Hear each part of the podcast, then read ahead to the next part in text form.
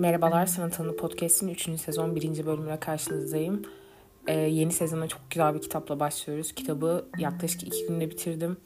Daha önce de çok duymuştum Melikşah Altuntaş'tan ve e, YouTube'da kitap önerisi yapan kanallardan. Ee, kitabımızın adı Agato Kristof Büyük Defter Kanıt 3. Yalan kitabı. Bu bir üçleme ve 3 üç, kitabın da 3 bölümünde aynı kitapta bulunduğu e, bir roman olarak Yapı Kredi yayınlarından çıkmış. Daha önce baskısı yoktu. Ben çok yakın bir zamanda Amazon'dan aldım. Kitabı uzun zaman erteledim elimdeydi. Bu sabah kalktım ve kitabı 80 sayfa okuyarak başladım. Gün boyu kitap aklımdaydı. Çok çok çok çok sevdim. Uzun zamandır okuduğum en güzel kitap. 10 üzerinden 10 veriyorum. Bölüme başlamadan da söyleyeyim. Gerçekten e, uzun zamandır bir kitapta bu kadar kaybolduğumu hatırlamıyorum. Nasıl anlatılır ki bu duygu? Elinize aldığınız her kitapta başlayan farklı serüvenler, farklı hissiyatlar ve bu kitap bu farklı serüvenlerin, farklı hissiyatların hepsini bir arada topluyor. Son zamanlarda orada okuduğum en etkileyici eserlerden biri. Agatha Christoph çok güçlü bir kalem, incecik, bıçak sırtı noktalara acımasızca dokunup yerle bir ediyor zaman zaman.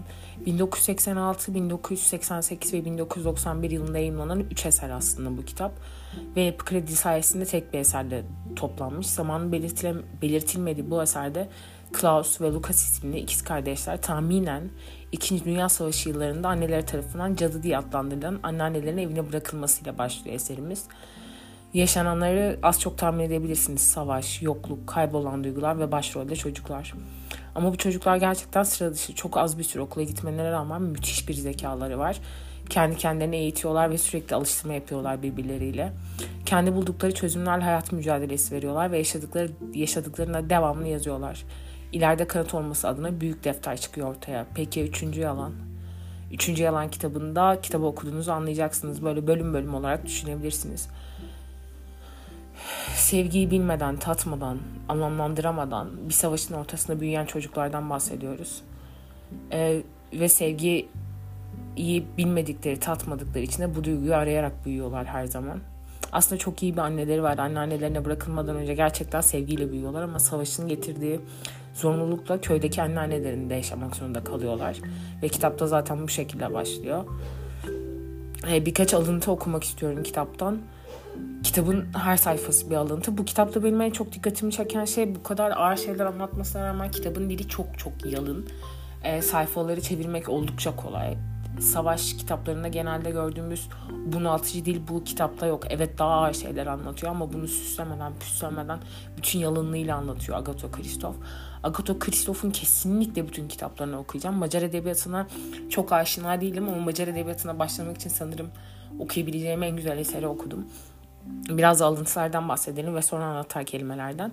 Anahtar, anahtar kelimeler Zaten az önce bahsettiğim gibi onu sona eklememize gerek yok. Anahtar kelimelerimiz savaş, yokluk, göçmenlik, çocukluk e, ve e, sanırım aile bağları da diyebiliriz. Alıntılara geçelim hemen o yüzden.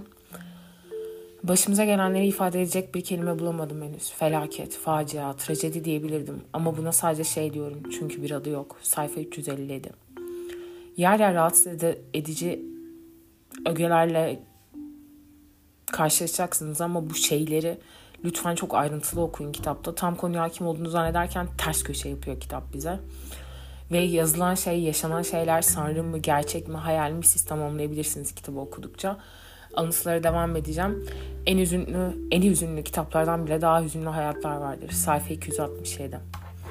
E tabi alıntılarımız bununla sınırlı değil. Ben hemen çok sevdiğim diğer anıtıları da okuyacağım size. Kitap önümde zaten. Bu kitap bu alıntımız sayfa 25'ten tekrarlamaktan tekrarlamaktan sözcükler anlamlarını yitiriyor. İçerdikleri acı da dinmeye başlıyor.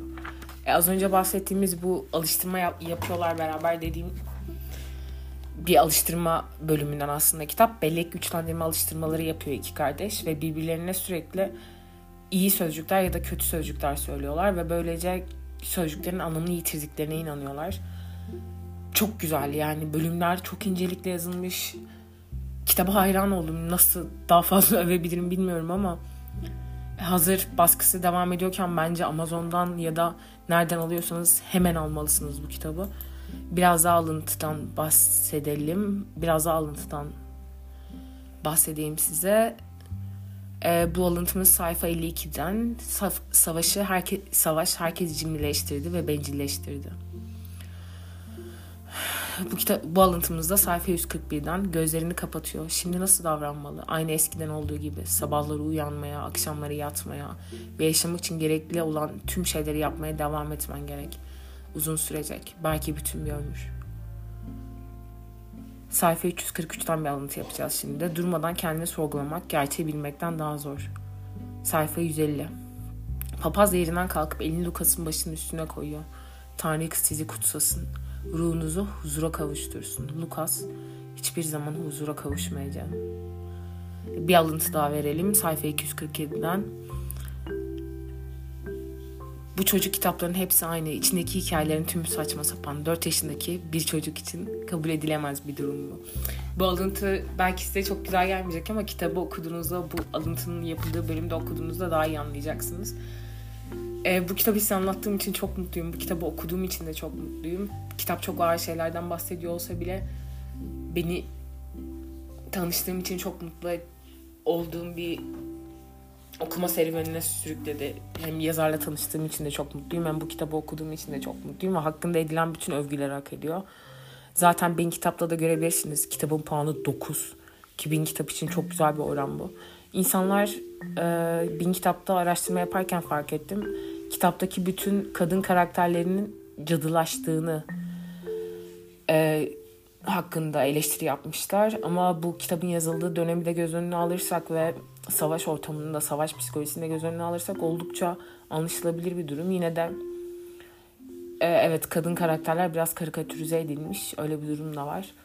E, bu bölümün de sonuna geldik. Üçüncü sezon ikinci bölümde görüşmek üzere. Hoşçakalın.